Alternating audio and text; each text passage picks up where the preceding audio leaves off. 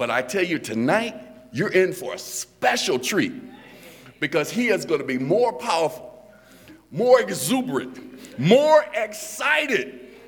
Not simply because the president is here, but somebody else is here. And you've heard about her every night this week. But that's been a wonderful thing. His lovely wife, Connie, is here. We're glad to have you here with us. Let's give her a hand. Amen, amen. I want to thank Sister Renee Dabney and, and Sister Bray, who's going to uh, call for our offering, for assisting me today. Brothers and sisters, I feel wonderful today. It's the Sabbath. I don't have to worry about work. I'm just excited, and I'm glad to see so many of you out today, this evening. So you are going to have a blessed time. At this time, we're going to receive our offering.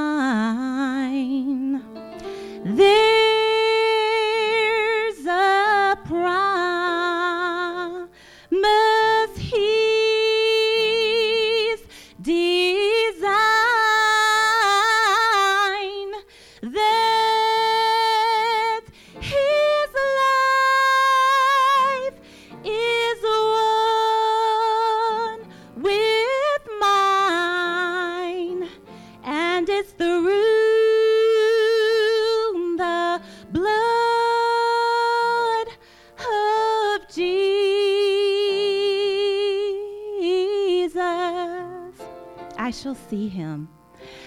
I shall see him face to face, praising God, for by his grace, oh,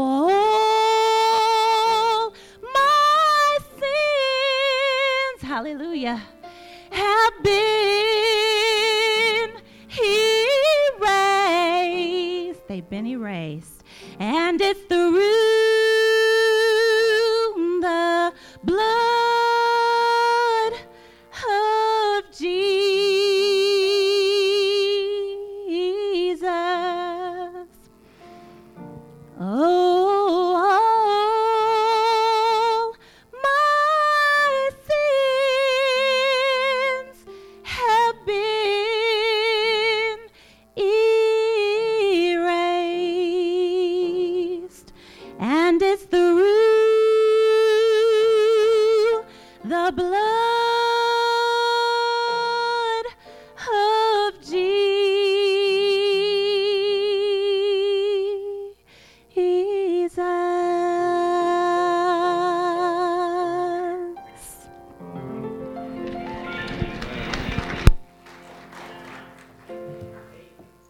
I think we ought to say amen again. We ought to say amen one more time. I don't know about you, but I'm grateful for the blood of Jesus. Where would we be were it not for the blood? You see, at the very thought of the blood, demons tremble.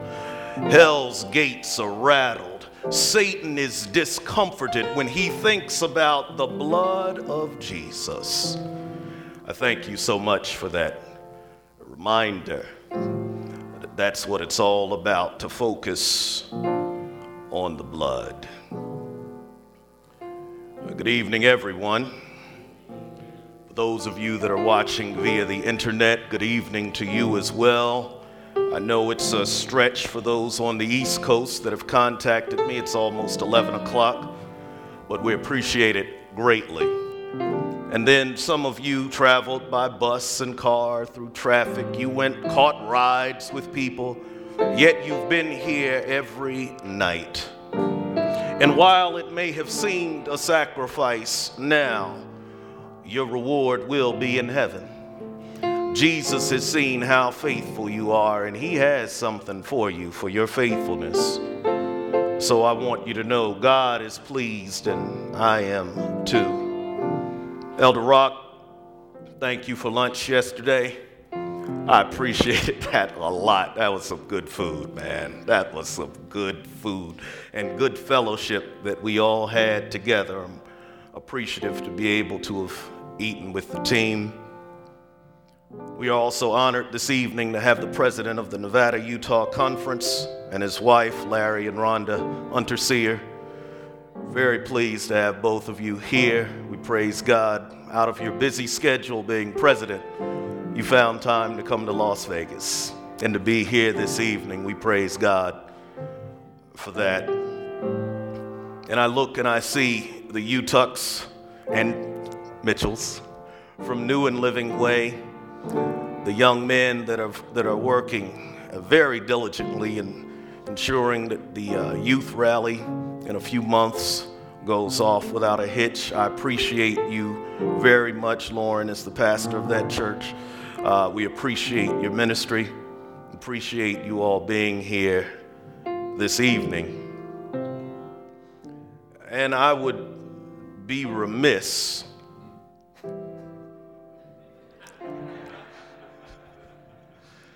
there's one more person here this evening. Perhaps you may have noticed, but about eleven twenty-five this morning, the pep in my step was quickened even more. And I was so pleased in the McCarran Airport as I sat and I turned around and I looked and I saw, I could only imagine how Adam must have felt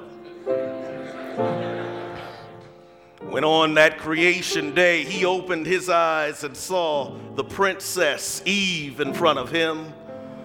For I, her bags beat her down, and I picked up the suitcase, and I was waiting, and I turned around. It was like a voice in my head said, "David, this is the way, look ye in it." And I listened to the voice of the Lord, and who should I see? Hallelujah. It has been nine days. My Lord. And Connie, I'm so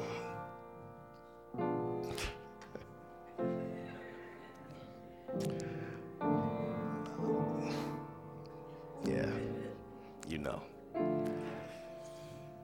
love you so much. I'm just honored that, yeah, thank you. Thank you. Thank you. All right, let's do this. If you have a Bible, please join me in turning to the book of Luke. This evening, I'd like for us to look at the twenty-third chapter of the book of Luke. And we will consider verses twenty-eight through thirty-one. Luke, the twenty-third chapter. And we will look at verses twenty-eight through thirty-one. I will read from the New King James Version of the Bible. It reads, But Jesus, turning to them, said, "Daughters of Jerusalem, do not weep for me, but weep for yourselves and for your children. For indeed the days are coming in which they will say, 'Blessed are the barren, wombs that never bore, and breasts which never nursed.'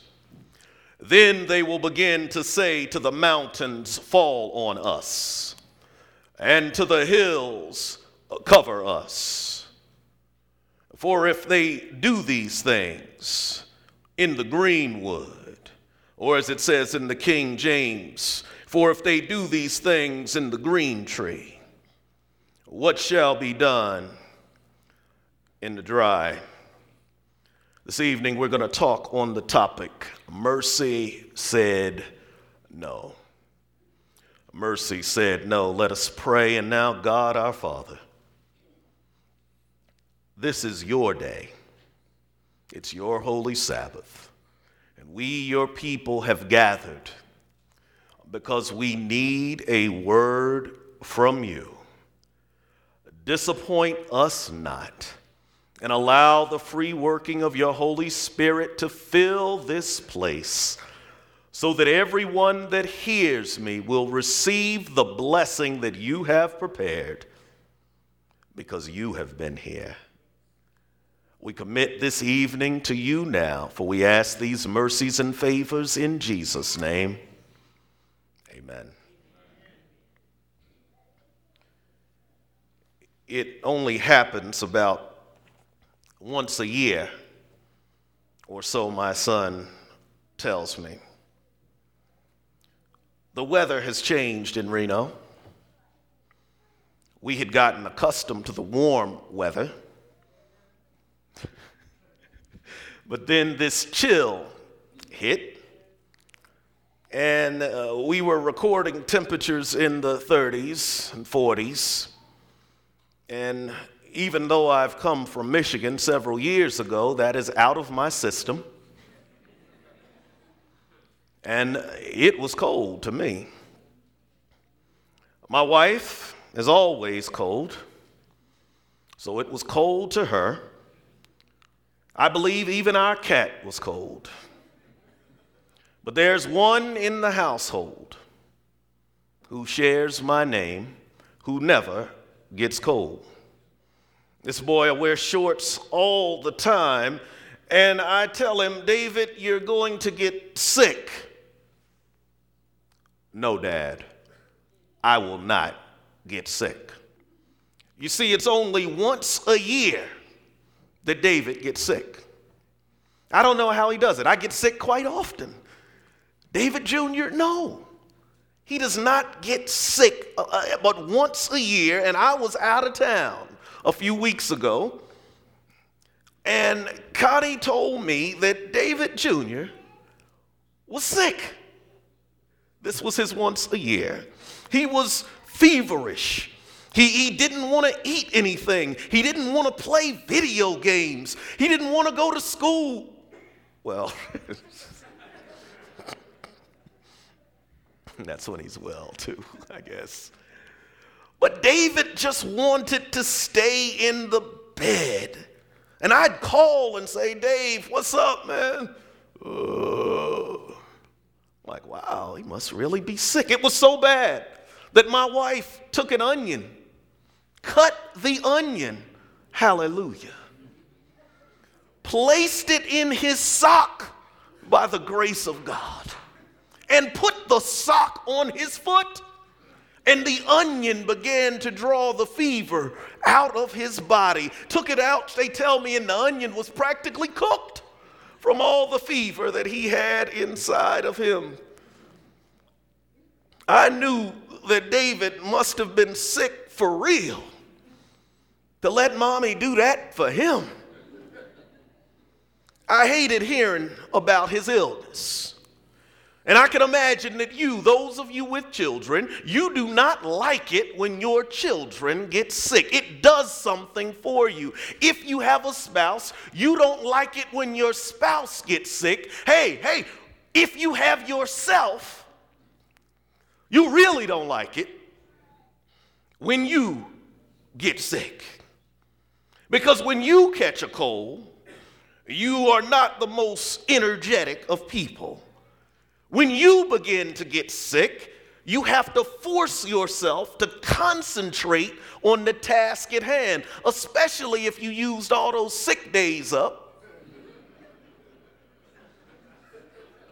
You go and sequester yourself so you can sneeze in there all by yourself, and you do all you can to get everything done. And you especially, when you are sick, and your kids come up to you with problems. He took my book again. He won't give me this. It bothers you because you're just trying to maintain sanity and the kids are acting up. When you've had a hard day, when you're sick, when your body is drained, you admittedly become very self-centered. You think about yourself. You want your soup, you want your blanket, you want your pillow, and you want that remote control. And anybody else, and you got to sneeze on it a few times to make sure nobody else will grab it. And anybody else, they're there for the sole purpose to bring you stuff. Whatever you need. And you can get sicker even, uh, just to get more. Hallelujah. It's easy to become self-centered when you're sick or when you have had a hard or rough day. But in our passage for the evening, Jesus had had a bad day. He had had a hard day, a day harder than any of us have ever faced. It started off with a Last Supper. And just the terminology of that gives you the feeling that there's some finality to this. He's sitting there and he, he, he says uh, to them, one of you will betray me. And they all ask, is it I? Is it I? Is it I? And then they get to Judas. Judas says, is it I? And the Bible says that Jesus looked at Judas and said, yes, it is you. Which points out clearly Jesus knew what Judas was going to do. The others perhaps didn't hear this, for they thought he was going to handle some business, which he was. He had had a rough day. He went to the garden to pray. And he brought three of the remaining eleven in close and said, I just need you to pray with me. Have you ever asked anybody to pray for you before? And you know you need them. You, you counting on those prayers. Jesus had this huge thing about to happen. He goes over there to see the people praying for him. And they're snoring louder than me, Connie. All three of them, if that's possible. She says it's not. But they're knocked out. Jesus said, could you not wait with me for just a little? Jesus, I got you. I was meditating. That noise you heard was the music of my meditation. It goes. That's what it is. We got you, Jesus. Go on, go on. He looks back again. They're meditating again. It had been a rough day for Jesus. He had been uh, beaten badly. He was taken from one court to the other. He was stripped of his clothes. And then as he's walking uh, to another location, he, he, he looks and he sees someone familiar. Come on, David. He sees somebody familiar. He, he's thinking, that looks like Peter. That's somebody. I, I, I knew Peter wouldn't let me down. And just as he's walking past, he hears Peter say, I don't know the man. And the Bible says that at that moment, when Peter said that, he turned, and who should be standing right there but Jesus? Jesus heard one of his own deny that he even knew him. So yes, it was a hard day for Jesus. The yanking of his beard, the crown of thorns, the beating, no strength, no food, nothing to drink for hours. This was one of those days. And then to top it off, they give him a cross to carry. When I haven't eaten for a while, I don't even want to carry myself, let alone something that's exceptionally heavy. I, I, I wanted to know just how heavy this thing was. Uh, uh, so uh, uh, some, some people say that it was, uh, uh, if he carried the entire cross, both sections, that was about one hundred seventy pounds or seventy-six kilograms. There are others who feel that may have been too heavy, so he may have just carried the crossbar, which is estimated to have weighed around thirty-one kilograms or seventy pounds. Either way, that's heavy.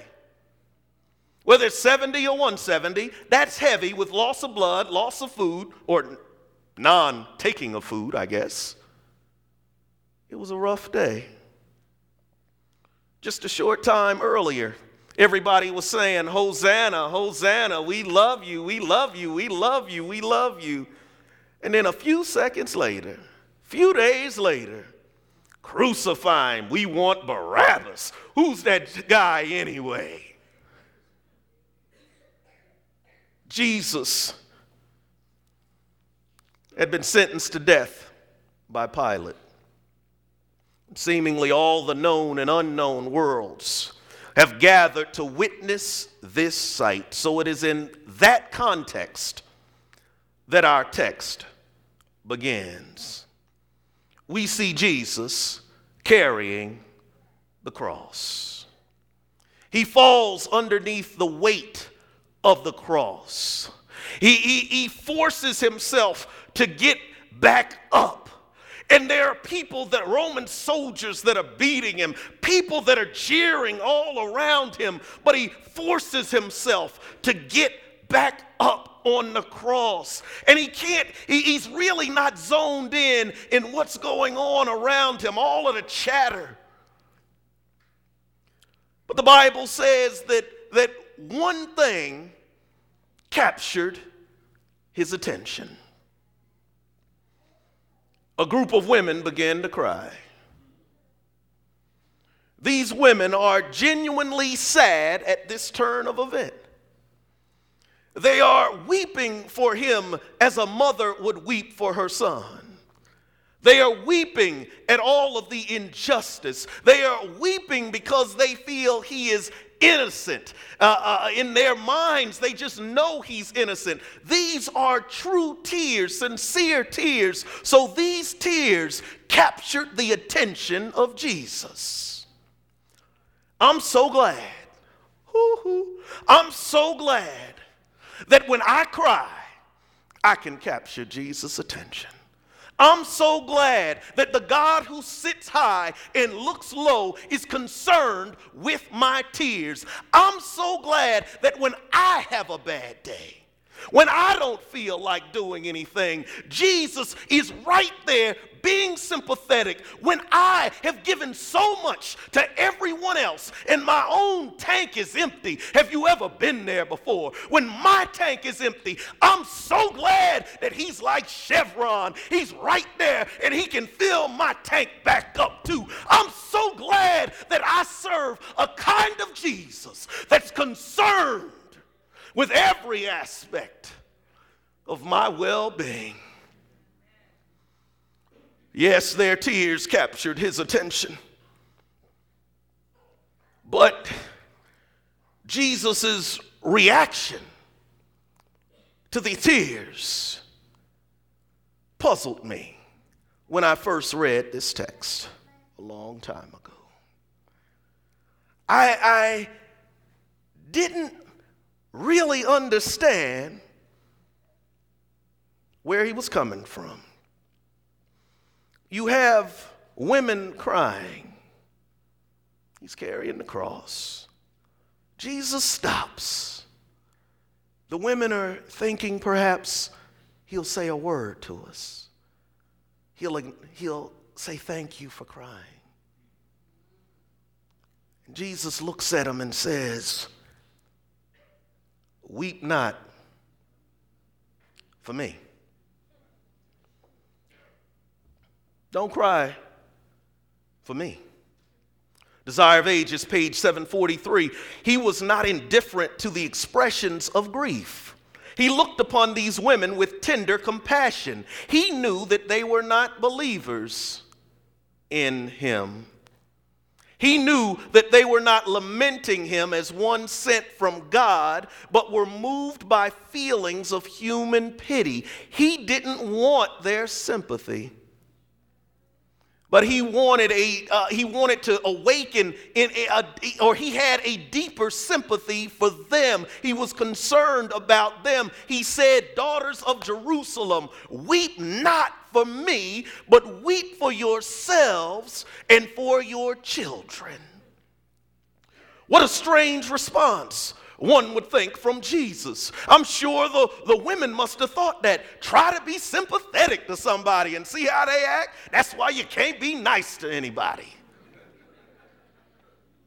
But Jesus had a broader picture in mind. He was looking to the time of Jerusalem's destruction, and in looking at those women, he knew that some of those same women, if they did not get it together, would be destroyed with Jerusalem, and they would be perishing with their own children. He wanted them to get their priorities straight. Don't have sympathy just because of what I'm going through. Think about what's coming up on you. Weep not for me. And then he began to uh, uh, go farther in time. He came to October thirtieth. two thousand nine, and, and, and he saw he saw the, the final destruction that is that is to come. So he would say, there are people that'll call for the mountains to fall on them or the hills to cover them to escape the doom. He wanted mankind, come on David, he wanted mankind to be saved at any cost. He didn't want the suffering to be on him. We feel sorry for you, Jesus. We, we, we, we, we sympathize with you. No, weep not for me. Don't worry about what I'm going through. Get yourselves together. He didn't want the attention on his suffering per se, but on our need for a Savior. He didn't want us to get distracted, distracted by other things that are good in their own right, but he wanted us to stay focused on our need for a Savior. He didn't want us to be sitting there weeping because our kids don't act right in church. Don't weep for me. Uh, he didn't want us to be all concerned so much so with how they're dressing that we'll keep them out if they don't come dressed right. Don't weep for me if they don't talk right the way you want them to sound, and you get so distracted by that that you lose the greater goal. Don't weep for me if they go get their nose pierced and their belly button pierced and you put them out the house because of how they look, because you're not concerned about soul salvation, but you're more concerned about what your friends, what your neighbors, what the church people are going to think. If that's your child that's pregnant, that's your child with the nose ring, that's your child with the toe ring, that's your child with the tattoo on his arm, you don't want them in there. Weep not for me. Don't get distracted. Don't major in minors. Don't be so concerned with the peripheral that you miss the greater picture. Weep not for me. Stop telling people Jesus would do this, Jesus would do that, Jesus would do the other. Get to know me for yourself. Then you'll know what I'll do. Weep not for me. A young man. I told him, you should come to church. He didn't go to church.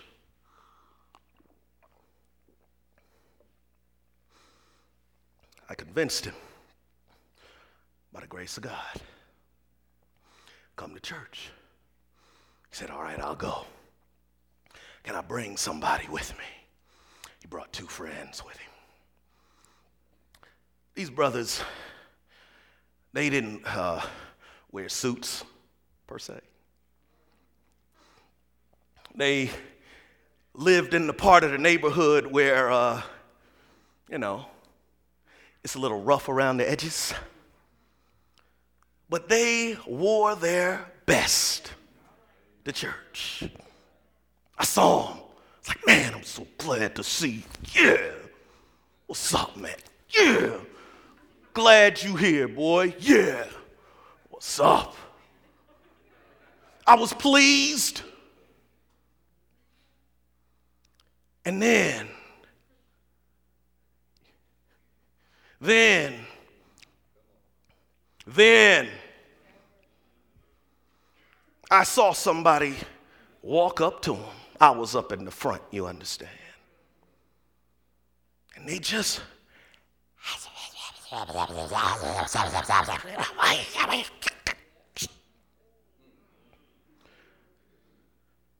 what are you doing coming to church like that? Don't you know? Yes, we bring our best to Jesus, and I say it, and I say it, and I say it, and I say it. But if your your best may be different than my best, and Jesus appreciates the gift, and that individual, say it, David, had no right. And you wonder why your young people are leaving the church. They had no right. You should be glad they walk in the door. Where else they gonna hear the salvation message? Outside? Be glad they walk in the door. He, he, he, he. I looked at them and I saw their face just change. They didn't even stay for the sermon. Brothers just walked. Learned later, one of them committed a crime. And for the rest of his life, or until they choose for his life to end. And I talked to him, convinced him. He got two more people to come. And somebody comes there and says, you can't come. This is how Jesus wants you to be. Jesus said, weep not for me. From time to time, Connie calls me on the phone. Yeah, a lot. But when she, when we were, we had two functioning cars, Connie. She would leave early, and uh, when we, even when we were in Michigan or now here, and she would see a police officer at such and such corner. And she would feel the need, I don't know why, to call me and tell me that this police officer is hiding in such and such place, and I need to be careful. And she knows that the speed limit and I are synonymous. We are one. Me and the speed limit. I try to go at least the speed limit all the time. Never accuse me of going under the speed limit. Mm-mm, cop tell me that, I'll laugh. I'm like, no, that's not me. So she tells me, she warns Uh, uh, uh, me about certain things. With David Junior, sometimes his mother, uh, uh, you're here, and I had this down to say, but amen anyway. Sometimes his, his mother may have had a bad day. And David may not realize that. And I know she's coming home in a certain frame of mind. And I say to David, I say, son, this is your father talking to you. It's like, yeah, Dad, what's up? Your mom has had a rough day now, David. So if I were you, you see how your bed is looking in there? I'd make that joke up, man. Okay, I'd clean the room. The cat, I'd empty the litter. I'd wash the cat even if you have to. I'd do whatever, whatever you gotta do. Make sure the trash cans are empty. You may even wanna put some rose petals down, son, but whatever you gotta do, I would get my house in order before she gets here and she's fifteen minutes away. It's good when you have someone to give you a heads up. But isn't Jesus just that kind? He took their sympathy, yes, and, and, and he was patient, and he warned them about what was to come. Jesus is always looking out for us, always preparing you for what is to come. I want to be like Jesus. I want to prepare people for what's to come. But not everybody shares that. Not everybody. Not everybody that's Christian shares that. Why do we have to warn people? They know better. They were raised in the church. Let them go to hell. That's what they get.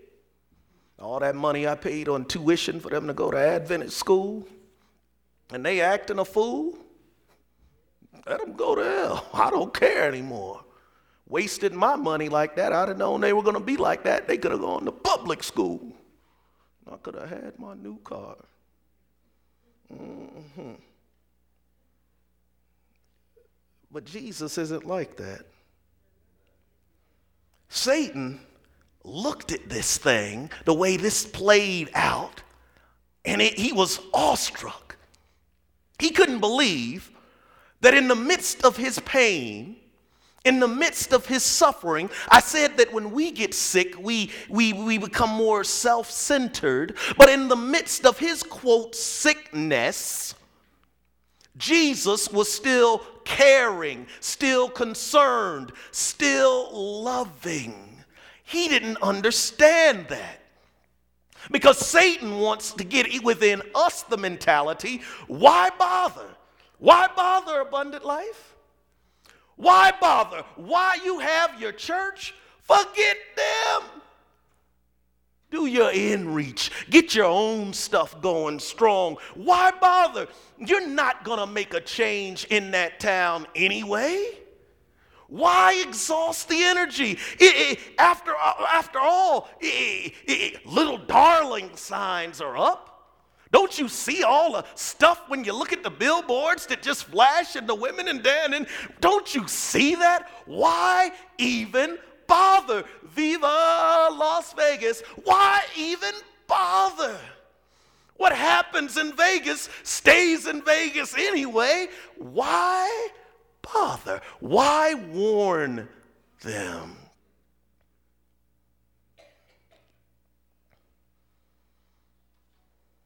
Let them die. Let them be stuck in their sin. Give up on them. Concentrate on getting yourselves together. That evangelism stuff, yeah, that's cute. That's what they used to do back in the day. But there's no need. You can't change the city, just the few of you. Let them die. The same thing that Satan has been saying forever. Adam sinned, Eve sinned, let them die. Enoch sinned, but look, why didn't you let him die? He just went for a walk and I couldn't find him anymore. Moses, I wanted to come get his body. You did let him die, but then look what you did. You came and got him too. Why don't you just let them die in their sins? Why be so sympathetic to them? That's what Satan is telling you. That's what he would have you do. He would have you be comfortable sitting in this pew, coming week after week, hearing good sermons, or watching them on the computer, or getting the recordings of them. He would have you come and have your nice Christian families, the fence and the dog, or cat in my case. He would have you think that all that you plunk down gives you salvation. And he has you comfortable in the don't go warn anybody else syndrome. Don't you know why you're here? Why do you think out of all the places you could live, God arranged for you to be in Las Vegas for such a time as this? All the cities, he, he could have put you in Boston. He could have put you in the city of champions, Philadelphia. But he put you here. Yes, with the, the city, with the reputation, but he knew the kind of person he created you to be. And he knows beyond a shadow of a doubt that there is something inside of you that can make a difference in this city. So now is the time. Now is the time to take Jesus' words literally. Don't just weep for me, but weep for yourselves and for your children. Weep for those that are out there that don't know what's going on. There's a story.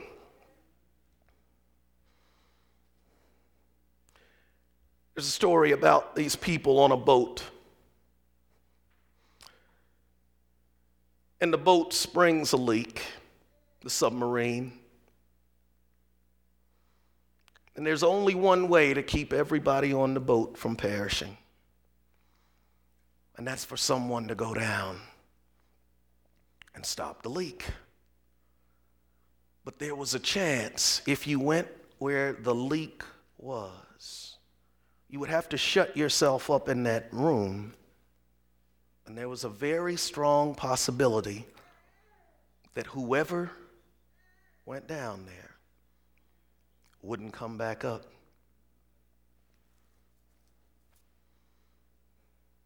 The captain on the boat was looking around, asking for volunteers. There was silence in heaven for the space of a second. No one said a word until this young man said, "I'll go." The captain looked at him, puzzled, and he said, "Okay, go ahead." The young man went down there, fixed the leak. Everybody's lives were saved, and they were waiting for him to come back up. The captain was waiting to see if he would come back up. But the young man didn't come back up. He lost his life to save the lives of others. And the strange part of it is, he was the captain's son. And he gave the orders for his son to give his life for those that he was responsible for. I believe there's another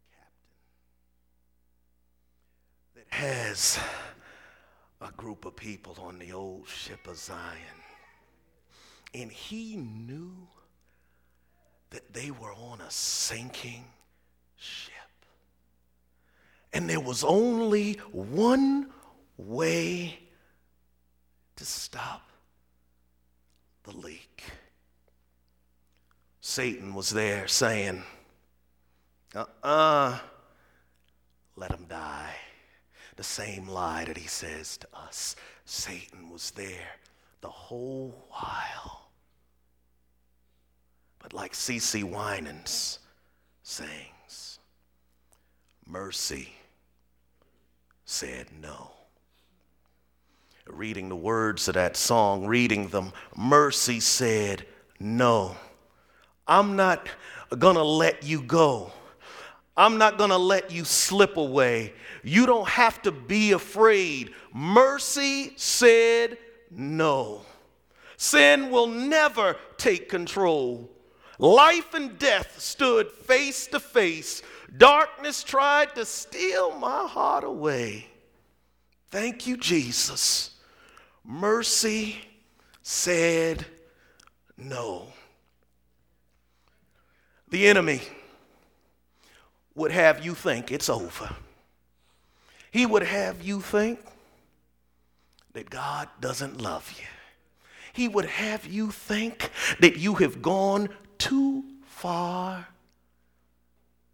to be saved. But we used to sing a song in the Bethany Seventh-day Adventist Church in Bridgeton, New Jersey, oh eight three oh two, thirty-two South Burlington Avenue. We used to sing a song in my home church.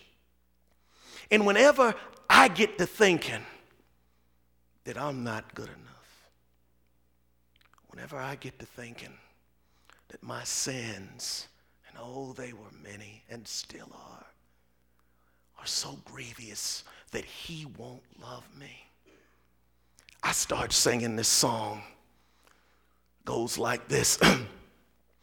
I really love the Lord. I really love the Lord. You don't know what he's done for me. He gave me the victory, and that's why I love him. I love him. I really love the Lord. I love the Lord because justice said, justice said that X, Y, Z should have happened to David. But mercy said no. Justice said that should have been me up on that cross. But mercy said no. Justice said that I'm not good enough for heaven. But mercy said no. I don't know about you this evening, but I'm so glad for mercy. I'm so glad for mercy. It says in Psalm twenty-three, surely goodness and mercy shall follow me all the days of my life. Thank God tonight for mercy. Because mercy, whoo, mercy said to Jesus, if I could have somebody play something for me. Mercy said to Jesus, when his friends, when his friends, began to, to, to sleep on him. And the devil was there whispering, you ought to give up. Why are you going to be bothered with him? Mercy said no. When he was clinging to the cold, cold earth, nails like he was being dragged into something, And, the, and it says that he was uh, uh, perspiring uh, uh, sweat and, and, and blood. As he's pleading with his father, if it's possible, let this cup pass from me. But then mercy whispered to him. So he, so he said these words, nevertheless, nevertheless. I don't care about that. Thank you, mercy, for speaking to me. Nevertheless, not my will, but thy will be done. The devil was whispering to him, when they tied Jesus' hands together. And they're marching him from place to place, beating on him with a stick. The devil said, why are you going through all of this for them? Don't you know them Las Vegians? They not going to even care. As they yanked pieces of his beard and pulled them out. Your Jesus and my Jesus. The devil is saying, Jesus, why even bother? But mercy said no. As they drug him from one place to the other, they tied him to the pole. forty lashes was what was considered what would kill you. They gave him thirty-nine. And as they beat your Jesus and my Jesus, they, they say the tip of the whip had little pieces of bone and metal. So when they whoosh, psh, hit him and pulled it back, the enemy was saying to him, they don't care. They don't even have worship in the morning. They're not going to even think about you. Why bother? But mercy said no.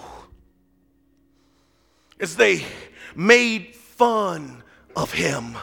You ever had anybody make fun of you and there's nothing you can do about it? They laughed at him after they beat him. They said, oh, you the king, right? Put the crown of thorns on his head. Oh, it's moving. Let me uh, make sure this thing don't come down. Hand me a club. Boom, boom, boom, boom, boom. As the tips come precipitously close to his brain. And then they get a robe after they beat him. Put the robe on his back. Begin to mock the king. And after they have enough of this, they yank the robe off. After the blood has dried, excruciating type pain, devil saying, they don't care. They're not going to even tell anybody about you. Why are you going to go through this for them? Give up, Jesus. Go back to heaven. It's all good. But mercy, mercy said no. They gave him the cross to carry. Whether it was seventy or one hundred seventy, it was heavy. And after having not eaten for a while, he collapses on the ground. And soldiers are there making fun, kicking and laughing and hissing and spitting on your Jesus. Brothers, those of you all that are married, let somebody hit your wife. You don't want anybody to hit something you are so concerned about. But they did it to Jesus. And sometimes we act as though, so what? And, she, and the enemy told them they're going to say, so what? Don't do it. Don't do it. Don't do it. Don't get back up, Jesus. Don't get back up. But he had a conversation with mercy. And mercy said, no. They get him to the place. Those other two fellows, they're fighting this thing. But Jesus thought about you, Mister Cameraman, and he placed this hand on the cross for you. He thought about you, Mister President of the conference, and he placed this hand down for you. Doctor Rock, he crossed both legs because he knew if he didn't put the legs together, you would have no chance. And he laid there and wait, and Satan said, you're a fool for doing that. But mercy said no. I want you to watch as they got those big nails and they began to pound them in your Savior. And He utters not a sound, keeping with prophecy. And the devil is saying, give it up. You don't have to do this. You can still leave. But mercy said no. They tied the ropes on the cross because they got the big hole. They began pulling him and pulling him and pulling him. And just when the bottom gets to the hole, poof! And all his weight comes down on that spot. Crucifixion is death by suffocation. When you get tired, you stop breathing. In order to breathe on the cross, you have to push down and push up. Think about how many times you've breathed since you've been in here. Each time, in order to breathe, you push down and push up. Did I mention that his back was beaten? Did I mention that the, the, the, the, the cross had splinters all in it because it was not the smooth thing? So he's pushing down and pushing up, pushing down and pushing up, hour after hour. And the devil is saying, hey, get down. Mercy said no. Then there are people that are saying to him, if you really the Christ, if you are really the Christ, come down. Show me what you got. Brother like me would have come down off that joker. Poof! I'd have had the ground swallow one or two of them. Hop back up on there, how you like me now? Mm-mm. I'd have said something to him. But mercy said, no, I got to stay up on this thing. I want you to see, and for the first time in the history of history, there's been a separation. I was just gone from her for nine days. They were separate for the first time ever. See, I told you, even God the Father doesn't care about you. He left you here by yourself. I want you to watch as Jesus says, my God, my God, why hast thou forsaken me? But then somewhere in there, mercy began to say something. And he knew that none of you would make it. He knew what he had to do. And he said three words. Come on, David. He said three words that changed the world. All because, oh, all because, all because mercy said no. Jesus said, it is, it is, it is finished. Into thy hands I commit my spirit. And because of the sins that you committed in the past, the sins that you're committing right now, and the sins that you will commit in the future, he had them all on there. He said, uh, the punishment, everything, it's finished. All the lies that Satan will tell you, that there's no hope, that's finished. It's nailed to the cross with me. What you got, Satan? The game is over. While heaven knew that, earth didn't understand. So they had a little rest period, you understand. Had the little Friday night happening. Open up the Sabbath, sad.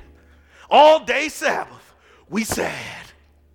Saturday night, wasn't nothing going on.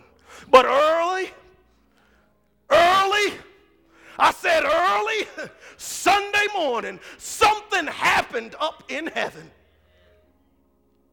God the Father said, hey, wait a minute. I've been separated. I've been separated from this boy. I've been separated from my son a little too long. I need somebody. I need, oh, I feel like preaching. I need somebody to go down there and get my son for me. He looked at one angel. Angel, how fast can you get there? I can get there in two seconds. That's too slow. How fast can you get there? I can get there in one point nine seconds. Still too slow. And then he looked at his main man, and all he said was, huh, I'm already here, Jesus. Woo! He looked at that stone, that thing that was separating them. And just like Jesus uh, will look at the stone that's separating you from him, that stone that makes you think that you aren't good enough, that stone that'll make you think that you can't come to Jesus, looked at that stone, rolled it away, and said, Jesus, Son of the Most High God, thy Father calleth thee, and your Jesus, and my Jesus, got up, walked out of there, looked at the devil, nodded at him, looked at the demons, acknowledged their presence, looked at the Roman soldiers. Then he had something to tell them. I'm the resurrection and the life. I hold the keys to hell and death in the palm of my hands. Mercy said no. So on October thirtieth, two thousand nine, I know something can happen in the Abundant Life Seventh-day Adventist Church. I know something can happen for those of you that are watching on the internet, because mercy said no. I need you to bow your heads. I need you to pray with me like you have never prayed before. Somebody in here needs Jesus. Somebody in here has felt the Holy Spirit tugging on your heart. Somebody in here knows that it doesn't equal one hundred percent. In your life. And you want to say today, today, T O D A Y, today, that you want to make that commitment to Jesus. If you find yourself in that number and you just want to say to Jesus, Jesus, I want our relationship to be strengthened. That's all. Just raise your hand. Raise your hand, raise your hand, raise your hand. You want, you want your relationship with Jesus to just be strengthened. Jesus, I want you to look around this room. Holy Spirit, God the Father, I want you to look around. Lord, as these hands are lifted, as you see these hands, Lord, these are your foot soldiers. Jesus, these are the reasons that mercy said no.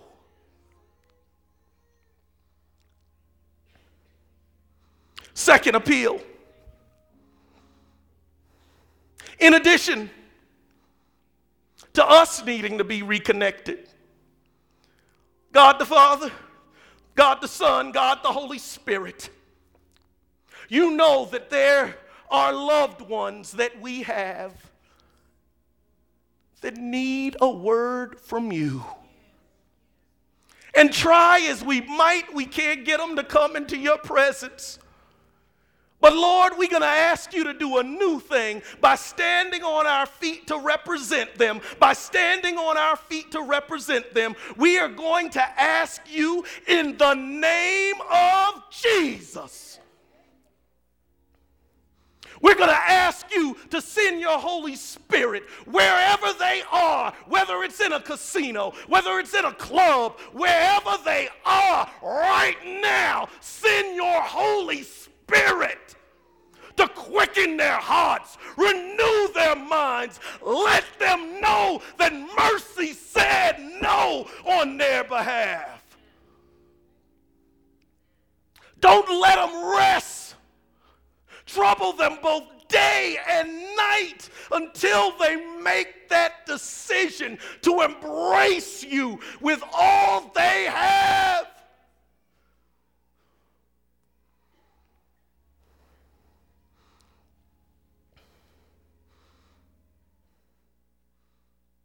They may say, I'm a drunk, he won't take me. But mercy said no. I'm a liar, I'm a cheater, I'm a backstabber, I'm addicted to pornography, I'm selfish.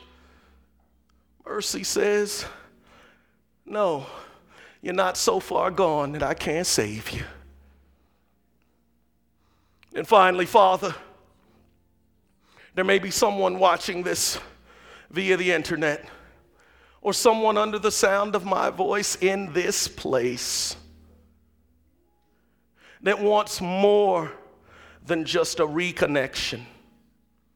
They want to reconnect with you fully through the waters of baptism.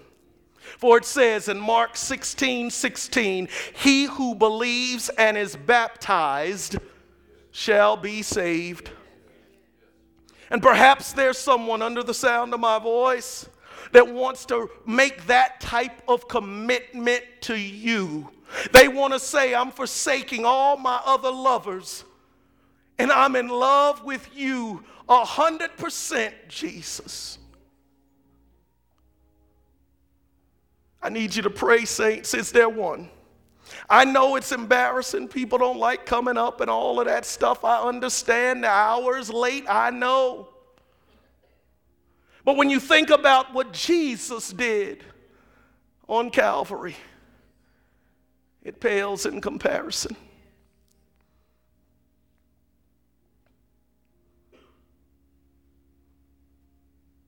Father, you see us. You know who we're standing to represent. And you know those that should come up forward. Father, we place it in your hands. For we know, Proverbs sixteen three, if we commit our plans to the Lord, they will be successful. And I commit this situation. I commit this evening. I commit those that we have prayed for to you. And I look forward, Jesus. I look forward. I look forward to seeing you. I look forward to telling you thank you. I look forward to hearing you say to me, well done. And not just to me only, but all those that love your appearing. Make us a people that'll go out and spread the word, and not just study it for ourselves. And help us to bring as many people as we can to you. Thank you, Jesus. I thank you because you've already answered the prayer, Isaiah sixty-five twenty-four. Before they call, I will answer. And while they are yet speaking, I will hear. So we thank you in advance for what you have done. For we ask these favors and mercies in Jesus' name. Amen, amen, amen. God bless you. God bless you tonight.